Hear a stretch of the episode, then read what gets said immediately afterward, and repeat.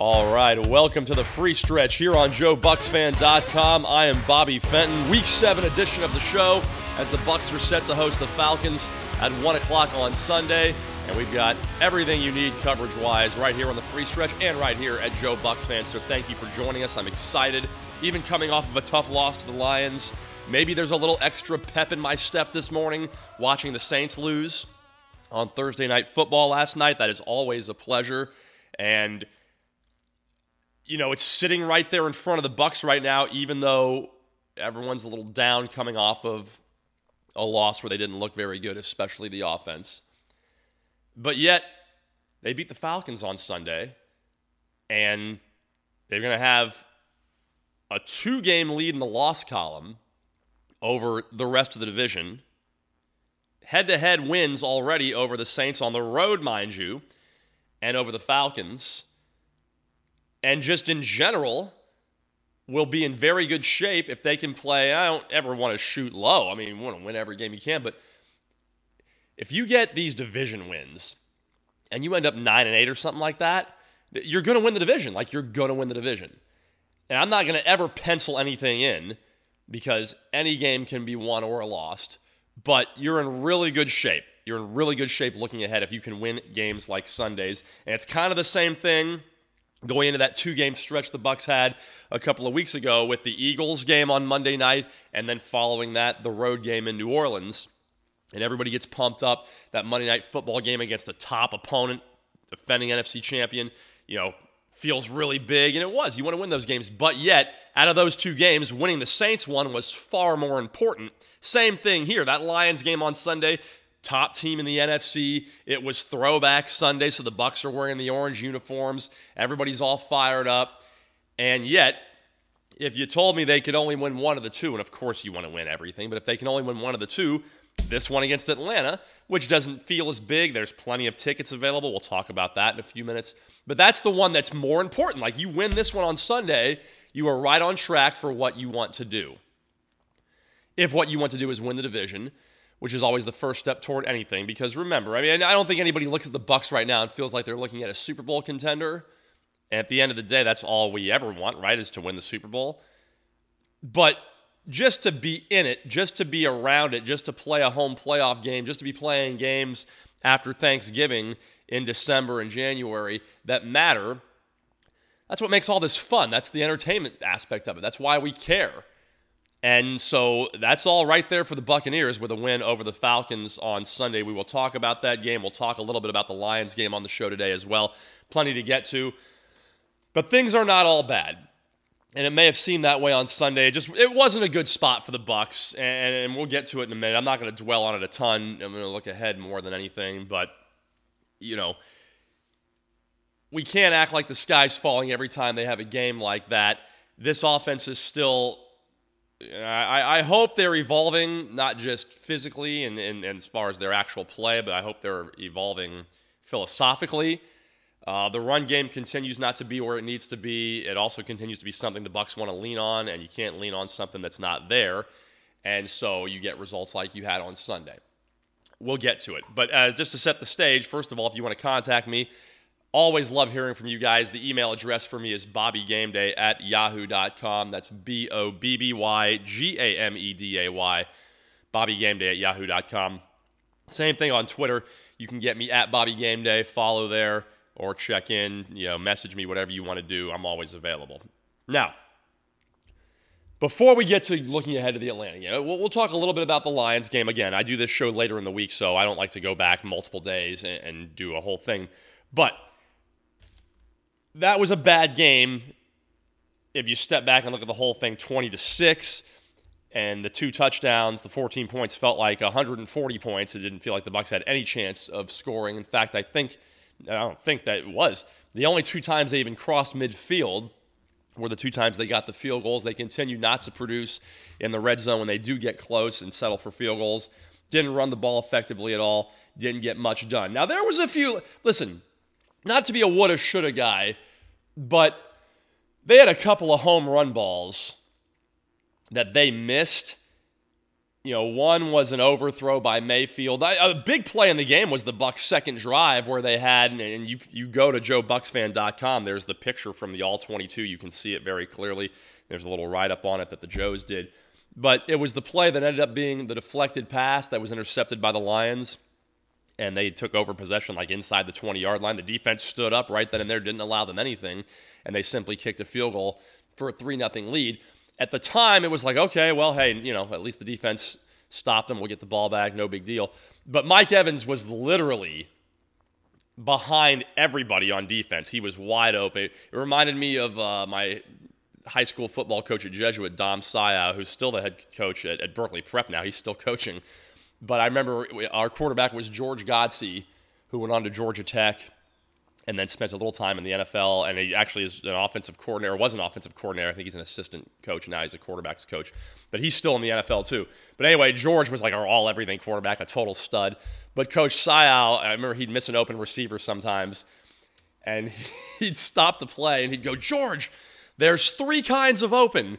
There's open, there's wide open, and there's wide effing open. That guy was wide effing open. Throw him the ball. Like I, I remember that to this day, even it's been 25 years now since high school. But Mike Evans was wide effing open on that play for an 80 yard plus touchdown, wherever they were, wherever the line of scrimmage was.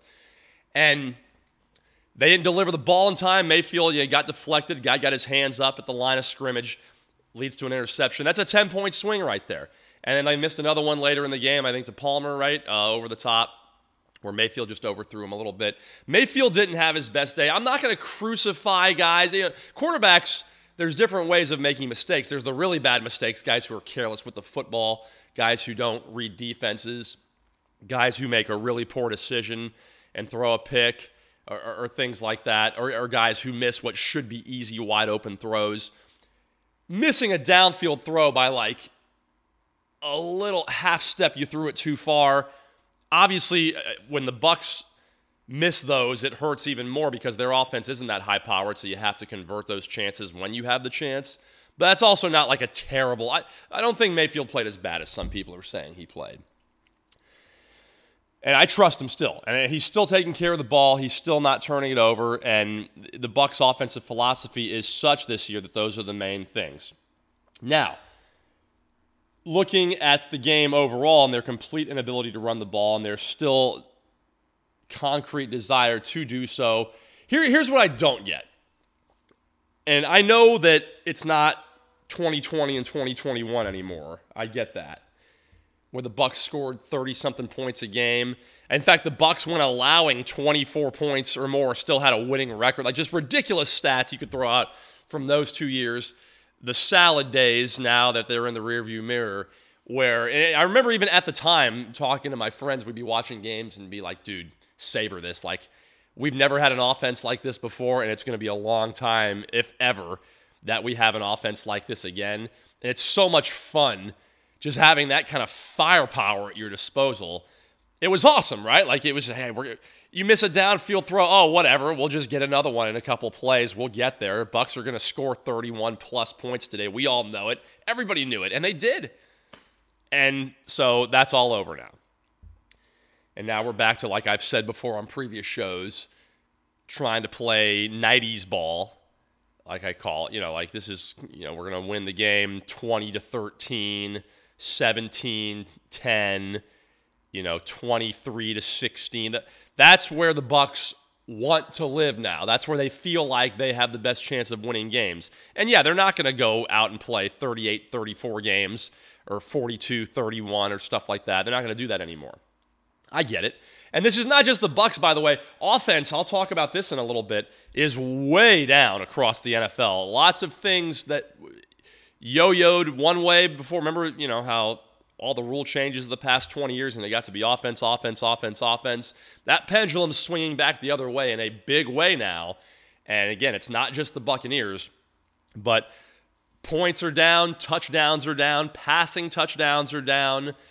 It's just a lot of lack of offense. And it, I'm not a big fantasy football guy, but if you play fantasy uh, football, you've probably noticed this too. Like, just production overall offensively is down across the board across the league. So again, not just the Bucs. But with that said, you know, the Buccaneers have I mean, it'd be one thing if they just weren't very good. They were trying to take the air out of the football and, and just hoping they could outlast more talented teams uh, on guile and ball control and all the old name your cliche, you know? But it's not like that. They've got a decent, I mean, Baker Mayfield's a decent quarterback. They've got two top flight wide receivers in Mike Evans and Chris Godwin. And you can say, oh, well, they're not that deep at receiver. But just those two, most teams don't have two guys like that, okay? And some teams don't even have one guy like that. So they've got the receiving talent. And even their, you know, their third and fourth guys aren't bad either. And nobody's uh, third and fourth guys in the NFL are stars. They've got an offensive line. Say what you want about the run blocking. The pass blocking ability of this offensive line is not bad. It's not like Baker Mayfield. I mean, plus Baker Mayfield's got good legs and he's able to create extra time in the pocket or outside the pocket with a little hip swivel here and a little sidestep there. He's good at that. This is a team that can throw the ball if they want. I just I wish they would I'm not saying I want them to go back to what they were in 2020 and 2021. I know they're not that team. But they don't have to be Trent Dilfer, Eric Durrett, Les Steckel, Mike Shula. It feels like Mike, it's not the same. I'm not ripping Dave Canales. The offense doesn't look anything like those offenses, but the production does, okay? And, and John Romano in the Tampa Bay Times wrote a good column about it. You know, for this team, like, did a full scale overhaul. They shipped out Byron Leftwich. They brought in Dave Canales. You know, obviously brought in Baker Mayfield changed the way they were. Their offense doesn't look at all like it looked. And last year's offense was not good under the same people that it was good under in 2020 and 2021. But last year's was very bad, right? And they changed everything. And it, it does look different. It looks very changed, right? But then you look at the stat sheet, you look at the production, you look at the numbers, and no, it doesn't look changed there. It's the same. In fact, I think it's almost exactly the same. Like they averaged 18 points, 18.4 points a game last year. I think it's 18.0 this year. Running can't do it can barely, I mean, just can't do it at all. Couldn't do it last year, can't do it now.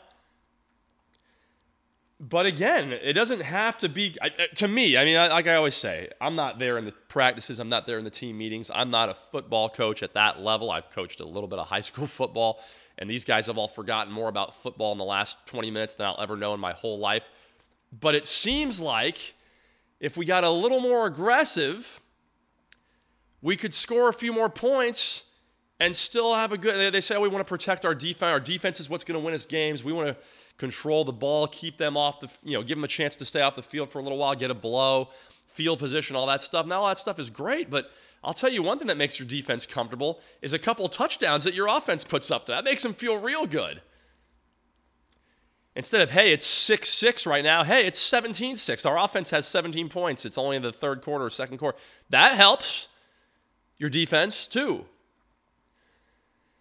But when they're playing with their back to the wall game long and they can't make a mistake, you know, that's tough. So I don't know why they can't just get a little more aggressive. Like we should be throwing downfield to Mike Evans. Uh, we should be taking one downfield shot to Mike Evans per quarter minimum. A, a, a, deep shot I'm talking about. That's not even counting all the intermediate stuff that I've, I've always said, you know.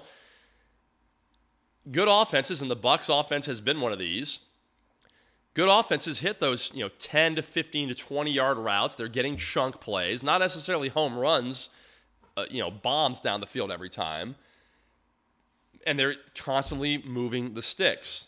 And they're not trying to have third and manageable. The, and by the way, third and manageable, okay?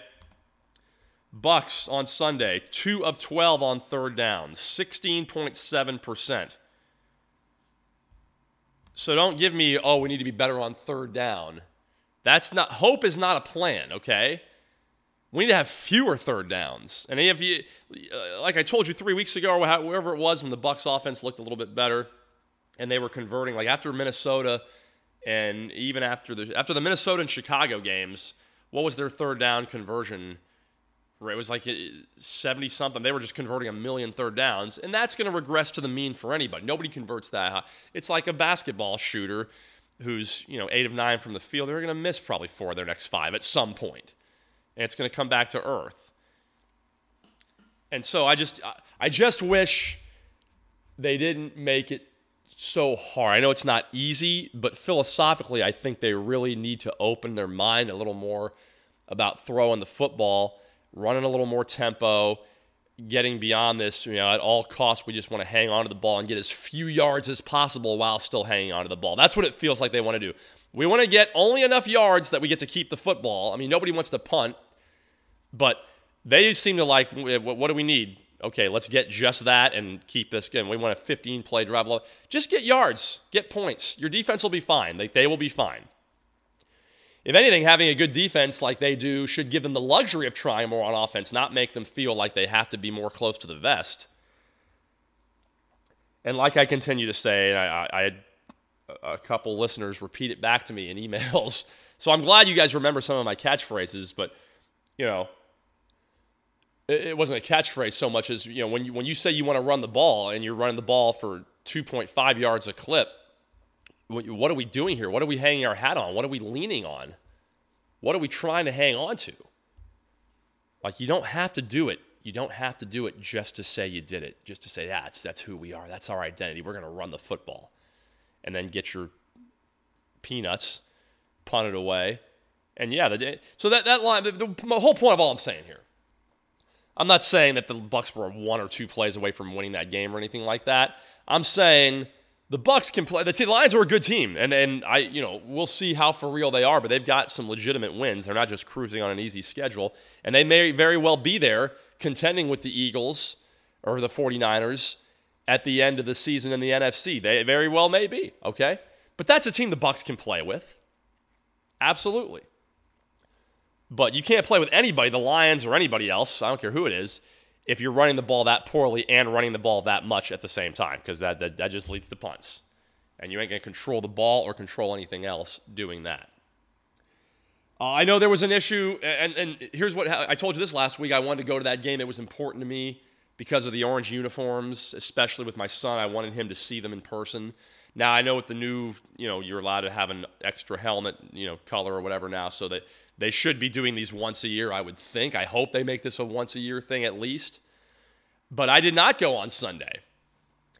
And the reason I didn't go on Sunday is because I didn't get a media pass. I didn't do anything like that. Like I always say, I mean, I, I'm just like you guys. I'm a fan. I've had a media pass before, but I didn't have one for this game or, or I don't have a season one for this year or anything like that.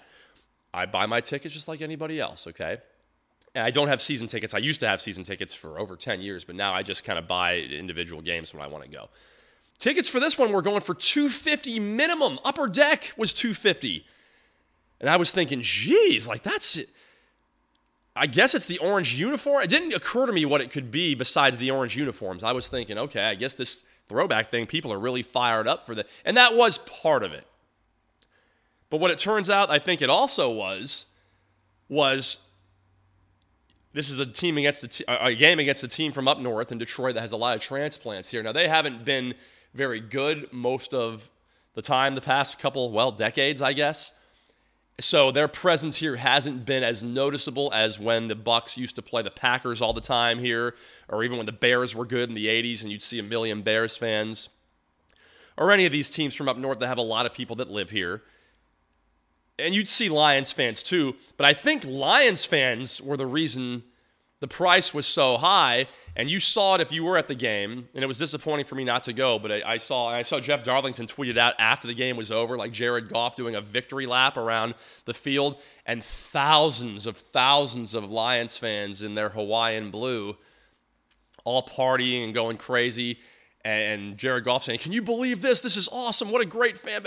And you know, that didn't look great. But hey, it's been a long time for them. They got a lot of pent up uh, frustration, a lot of pent up desire, a lot of pent up excitement that hasn't been released in years, and they're starting to kind of feel it up there. So I get it. And there's a million people from Michigan that live here. And so, you know, I was thinking about this, and I mean, on one hand, you know, we just went through, and I'm not going to do a whole attendance thing. We already did enough of this with the Rays. I'm not going to talk about it a lot, but I heard some complaints this week from people that part of the reason that that happened, and those seats that the Lions fans were in, and my good friend Tom Krasniqi talked about this on his show on 620 too. you know, those were Bucs season ticket holders that sold. Those aren't just individual seats that Lions fans happen to buy. Bucs season ticket holders sold their tickets to those people, and that's why. I mean, there's going to be a lot of Lions fans somewhere, but they were in spots where Bucs season ticket holders usually are. Okay. And a lot of people are, oh, hey, how could you do that? Don't be a Buck season ticket holder, then turn around and sell your tickets to somebody from the other team, somebody from up north. And I'll tell you this I see both sides of this because on one hand, I agree. I, you don't want to see somebody. First of all, don't buy season tickets if you're not going to go to the games. If, you if your whole point of this is some money making scheme, there's other ways besides, oh, I'm going to flip my season tickets and just sell them all the time. What the hell is the point of that? And how much money are you really going to make? I mean, a few hundred. If you have enough money to be able to afford the amount that those season tickets cost, then you should have enough money in your life where making 300 bucks on something doesn't make you like, you know, it's not, it's not like a poor college kid finding a way to make 300 bucks selling their student tickets to a big game. That's one thing. But if you're rich enough where you've got t- seats on the 40 yard line, 20 rows up, then uh, is it really that big of a deal to make 500 bucks? Like you probably make six figures or more, and 500 bucks shouldn't really make or break you. So I see that side of it, and I, I don't like that Bucs season ticket holders do that. For me, it's always been simple. Pay the money that the, the ticket costs, go to the game, watch the game, or if you can't go, I would always sell the tickets to people I knew, or even if I didn't know them. I, I just I never felt right about selling tickets for more than I paid for them. I just that, that's never sat well with me. I know the whole I'm not uh, you know, people are free to do whatever they want, but that's never sat well with me. Like even when I've been in position to sell, and most of the time in my life I've been the kid or the guy walking around outside the stadium with two fingers in the air looking to buy and I still miss doing that. But I, I miss. I don't like how it's all online now, and you got to give a f- cut of the fee to Ticketmaster, and you can't negotiate.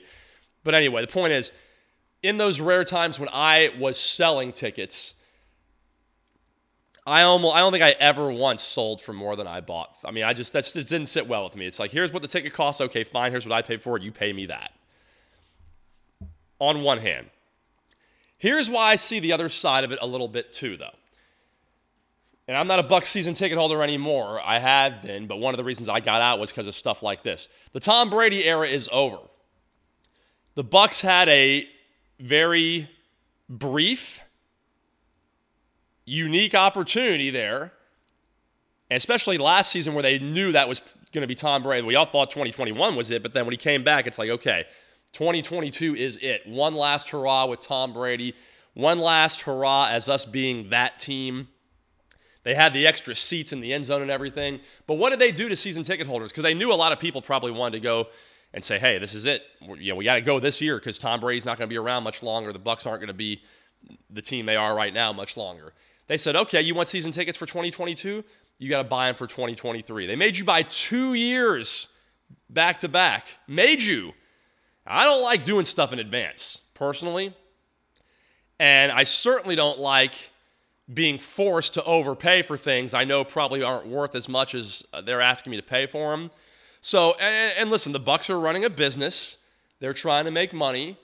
They didn't break any laws or anything, even if it doesn't sit well with me. They're allowed to do that. But don't you're gonna play games with people. Like I just want what nine home games? Okay, what? Tell me what the price is. Fifty dollars a game. Okay, nine times fifty is four fifty. I give you four hundred and fifty dollars. You give me tickets to each of those games. That's that's in my mind. That's how the transaction works. Don't start getting me on pricing plans and seat deposits and, oh, give me the money now, we'll give you back increment. Tell me what the game costs, multiply by how many games there are, I'll pay it, okay? Or I won't, but I mean, that's the deal at least. You're to start playing games. You're to tell people to pay for two years because you know you're not to be in demand next year, so let's make them buy it. I'm not to crucify a season ticket holder in that case for saying, okay, I didn't really want the second year. I only wanted the first year. I'll just sell my tickets next year and make my money back. Screw you. Fine. Hey, you know what? If the Bucs are going to play games with people, those people have the right to try and recoup their money too. And then you get results like you saw on Sunday. You get results like what 20,000 Lions fans were going nuts in your stadium, while people like me and my son who are dyed in the wool Bucs fans sit at home because the prices are $250 in the secondary market. Then the next week, what do you get? What do you have for Atlanta this weekend? And I am going to go this weekend. Thousands of seats still available. Even the sec- well, the face value ones, I think the cheapest is what, like 60, 70 bucks, which is absurd. But anyway, point is, you don't even have to go that high because the secondary market ones, they're just trying to get something back. Those are like, those have dipped below 40, which to me isn't even cheap. Like, that's a no. To me, if you want to go to a game with your son or with a family of four people and you're going to pay for four tickets, you know, I don't want to pay more than $50 a ticket. That's 200 bucks. That's, to me, that's a lot. And I'm not poor or anything, but I mean, like, Christ, like the, the, the amount of money this stuff costs is ridiculous. It's okay when it's one person, I guess. But when you got a family of four and when you're going to pay $1,000 to go to a regular season football game, GTFO. So you don't have to do that this weekend. And then I'll, again, no media pass, no parking pass, none of that fancy stuff. I'll pay, uh, like I always do. I love parking in the old neighborhood, the old West Tampa neighborhood there on the west side of Himes, Lincoln, Leroy, Glen Avenue, Dewey, all those little streets in there, Braddock. There's all there's yard. The closer you get to Himes, you can pay 20. You get a little further, you can pay 10. I don't mind walking.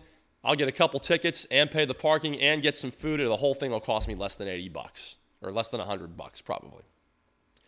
And that's fine. I'll be damn happy to be there on Sunday. But I'm not going to pay 500 bucks for me and my kid to go to a football game. I don't care. I don't, I don't care if they let me wear one of the orange uniforms. And we'll be back. They'll do that again. But the point is, it sucks. But I, I understand. Like I said, I wouldn't probably do it myself, but I'm not going to fault a season ticket holder that got bullied into buying two years when they only maybe wanted to buy one, selling tickets, especially in that second year. And these Lions fans don't care. They, they only go to, they're not buying season tickets, they're buying one ticket. They live here and you know they're still Lions fans, and that's fine too. I don't even blame them. Baker Mayfield said it. He said, "Hey, I'd want to live here too." I've always taken it as a compliment. Always. You know, you don't go up north and find a million people from Tampa or Miami living in Detroit or Chicago or Boston or Pittsburgh. Those people move here. What does it say? People that have the choice of where they want to live choose here.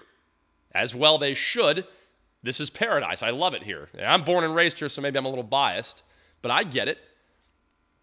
And if I were, if it was the other way around, by the way, people say, "Oh, well, once you live here, you should root for the home team." No, I, if I, let's say I moved to Detroit tomorrow for a job or whatever it was, you think I'd start rooting for the Lions? No, I'd be a Bucs fan forever. I'd go be uh, every time the Bucs played in Detroit, I'd, my ass would be right there wearing all my Bucs stuff, just like they do here. I don't fault them. I fault the people that pick and choose depending on who's hotter. Like there's people that you know now the Lions are good. Oh, I'm a Lions fan. I guarantee you some of those people have had Bucs jerseys on in other games in years past. Those people I think are pathetic. But a true hardcore person from Michigan that now lives in Tampa and goes and roots for the Lions, hey, that's totally fine. Go for it. I don't blame you one bit. And more power to them, and they're having a great year. So we'll see what happens against Atlanta this weekend. But this is the bigger game. You know, you, the, the, ticket prices may not reflect it, but this one's the bigger game.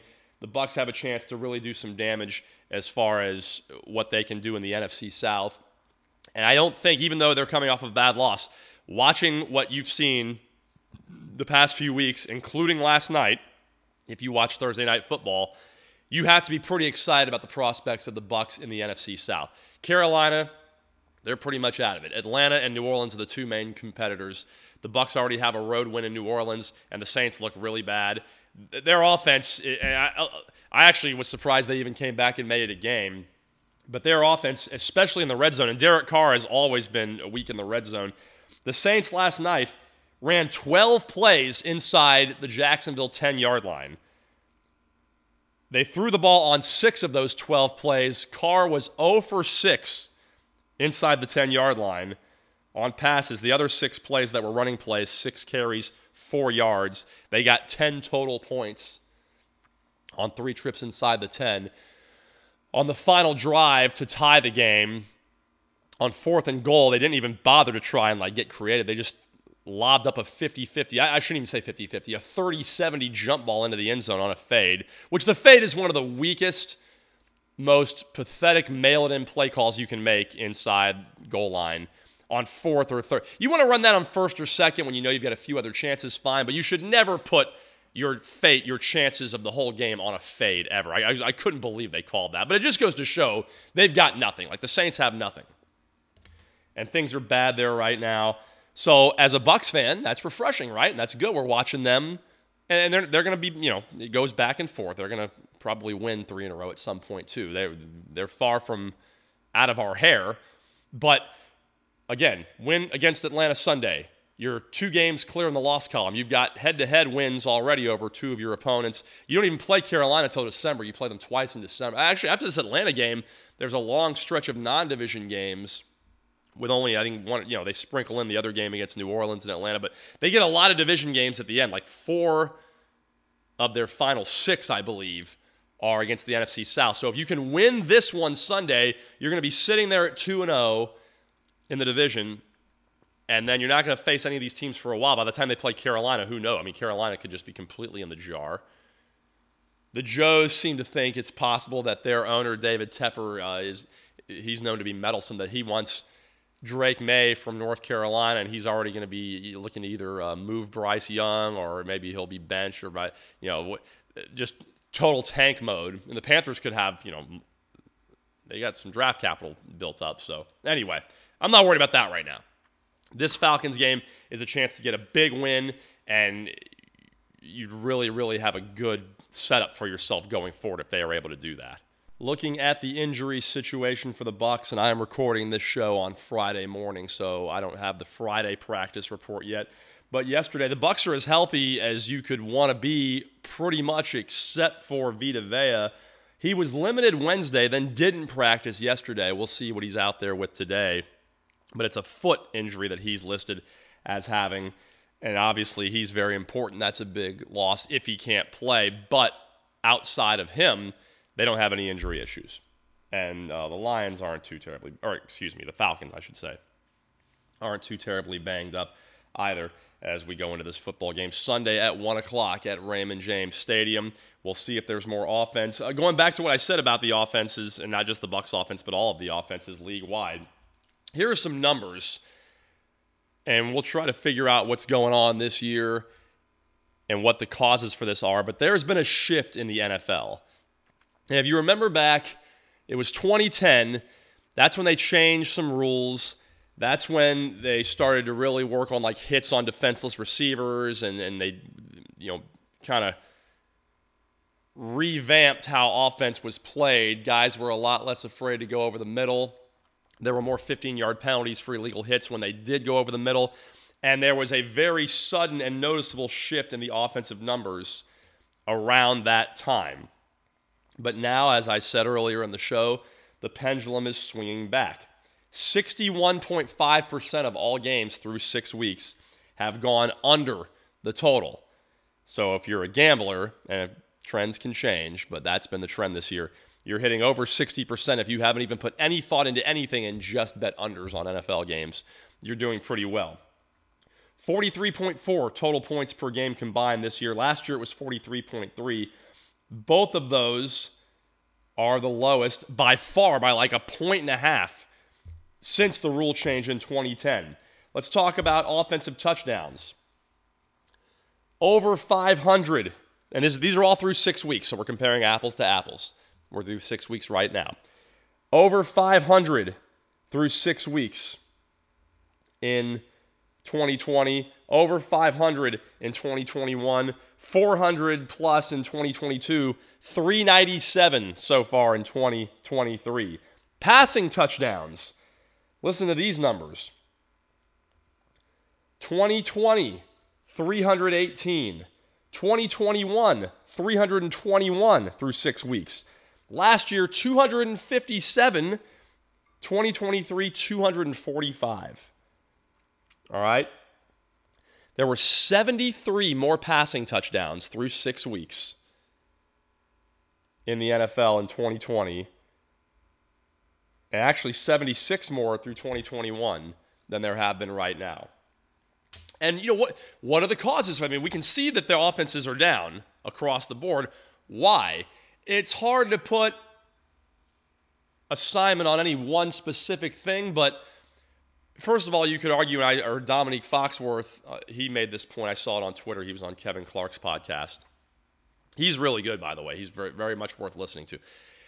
On one hand, he said, you know, when they made these rule changes was back when he still played, starting in 2010, and you had guys on the field on defense who had grown up playing football and playing defense a certain way, and that all got yanked out from under them, and it was completely changed overnight. And they weren't used to playing football that way. They weren't used to having to cover guys a certain way. A lot of the physicality got taken out of it in a way that they weren't ready to adjust to because they'd never done it before.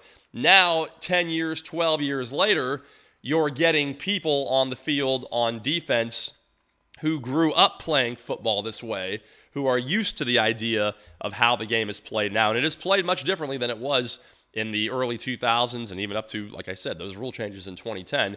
And so part of it could be that guys are simply better at playing defense the way it is required to be played now, given the rules. And so the advantage for the offense isn't as pronounced. Now, I think there could be definitely something to that. Penalties are another thing. If you look at penalty yardage, there are many more false starts being called on the offense and many fewer penalties being called on the defense up front in the past couple of seasons. And again, you always look for is something the reason for something else is happening or is this thing happening because of the other you know you're looking for the signal and the noise. Some of it's statistical noise some of it's signals. But offenses are getting called for more false starts. Defenses are getting called less for offsides. There's an advantage or defensive lines up front have gained an advantage on offensive lines. One thing I've noticed, and I was curious about this, so I wanted to find the numbers. This is um, courtesy of Warren Sharp on Twitter. I don't know if this is enough to say it's the whole reason, but it feels like they've been calling a lot more ineligible man downfield on offenses, which is annoying as all hell, by the way, because when it happens to you, it's so frustrating because you know it had nothing to do with the play. And it just feels so cheap. And even when it happens in your favor, you kind of feel like, eh. Like it's just a bad penalty. Like I, I think the NFL, you know, you want to have a good product. You want to have people who feel like they're watching something worth watching. I can say this if I was filling out some sort of fan survey, stop emphasizing ineligible man downfield. Here's how many ineligible man downfield penalties there have been through the first six weeks by year, going back to 2017. In 2017, four. In 2018, four. In 2019, 19. In 2020, nine. In 2021, 19. In 2022, 39 last year. It's actually down a little this year. In 2023, 24. But again, I'll say the numbers again 2017 and 2018, four ineligible man downfield penalties through six weeks. In 2022 and 2023, 39 and 24. And those can erase some big plays and some big gains, and they can kill drives. And I don't know if these numbers are enough. I mean, we're talking about, even though percentage wise, it's like a 600% increase or a 500% increase, but still, raw numbers. You know, 20 more ineligible man downfield penalties. Is that enough to account for the difference in offense? At least a little bit, maybe, I guess. But, you know, ineligible man downfield is a penalty that was designed to make it fair to the defense so they know which guys they have to cover and which guys they don't have to cover. So if you're an eligible receiver, you can't just run out in the middle of the field and the defense thinks they have to cover you when really they don't. That's what ineligible downfield is supposed to be for.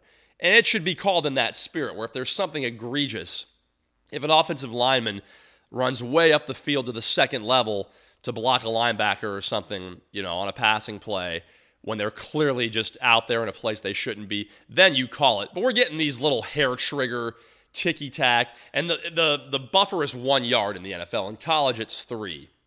So like if a lineman's blocking his guy and he drives his guy downfield past a yard, and that's not supposed to be the referees are supposed to have discretion there. But we're getting a lot.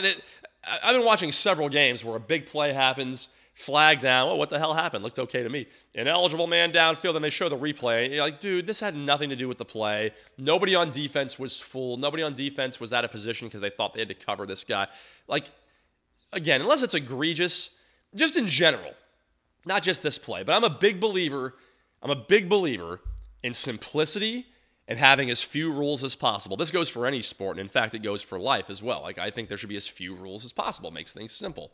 You have to have the rules you need, but few rules as possible. The, uh, the fewer plays that don't count. Like when I'm watching a play, I want it to count. So when you go back with the flag and say, oh, that whole thing you just saw didn't count, again, you have to enforce the rules. You can't let teams gain an advantage by breaking rules. You still need penalties, but you have to. It's hard. I know it's hard. There has to be that balance struck between fair gameplay and not letting teams gain an advantage while also just not having flags right and left. It just really sucks. It takes the rhythm and flow out of a game. It makes you feel like that whatever happens anyway, you can't enjoy it in the moment because there's either going to be a flag or even if there's not, you're anticipating one and you, you wait to see if there was one. So, same thing with the tush push. That you know Philadelphia's doing it and everybody's all up in arms for, for, I have no idea why. But now they're talking about banning the tush push. Why? Why? Why make another rule? Now here's a rule you can't here's the ball. You get the ball up the field, the defense tries to stop you. You want to have 20, 10 guys push the ball carrier? Fine. What, who cares? I mean, if it's a safety thing, I get it, but I don't think it's a safety thing. It's not hurting people. And other teams haven't done it nearly as well as the Eagles have. It's not worth getting into the weeds on and, oh, now we're going to make a rule and then that rule could be applied to other things that aren't the tush push, but now we're going to get things called up. Oh, this guy was on the goal line and his lineman kind of nudged him forward. Well, you can't assist another player, so we have to throw a flat. God almighty, no, just let it go. It's fine. It's not an issue in football at all. And I love the people that say, well, it doesn't look like a football play should. Uh, uh what's a football play supposed to look like? A football play is supposed to look like one team moving the ball one way and the other team trying to stop them. That's all a football play is supposed to look like. There are multiple ways to do it. Anyway. Same thing with baseball. I won't get into that, but the infield shift, that always bothered me. Not the shift, the people that want to ban the shift. Why? You, got a pitcher and a catcher. They have to be where they have to be. The other seven guys, they can all go stand next to the left field foul pole if you. You put them wherever you want, whatever. There's no set position. People think there's set positions. There aren't. As few rules as possible. So, anyway, ineligible downfield is really annoying, and they need to stop emphasizing it. Not only, not only are they not de emphasizing it, which I think they should de emphasize it, but they are actually emphasizing it right now. I think it's hurting the game a little bit. Anyway, that's my two cents on the league. We'll figure it out. We'll worry about it later on if it continues to be a problem. But we are watching the numbers. Those are good numbers, courtesy of Warren Sharp. So appreciate being able to get those out to you. As for this weekend, hey, here's your chance if you're someone that likes to go to games but doesn't like to just completely get raked over the coals. You can go, whether it's through the Bucs website itself, and don't buy for face value if you can get them for 30, 40 bucks, you know. But whatever you get them through, whether it's the Bucs, whether it's StubHub, whatever secondary market, or here's your chance to go. And I, I hope I'm wrong, but I suspect I'm not. It's probably not the last home game this will be the case for. Weather's getting to be nice now. One o'clock kickoff, but if the bite's taken off of it. It won't be too hot. Should be nice. Get out there and, and go to Raymond James Stadium. I'll see you out there. Like I said, email me if you want to, BobbyGameDay at yahoo.com. On Twitter, follow me at BobbyGameDay. Thank you to the Joes for giving me this platform on JoeBucsFan.com, the single best place for Bucs coverage anywhere TV, radio, internet. It's all covered right here 24 7 and 365. Thanks to you guys for listening. I'm Bobby Fenton. That is the Week 7 free stretch. We will be back next week, hopefully, talking about a 4 and 2 football team leading the NFC South.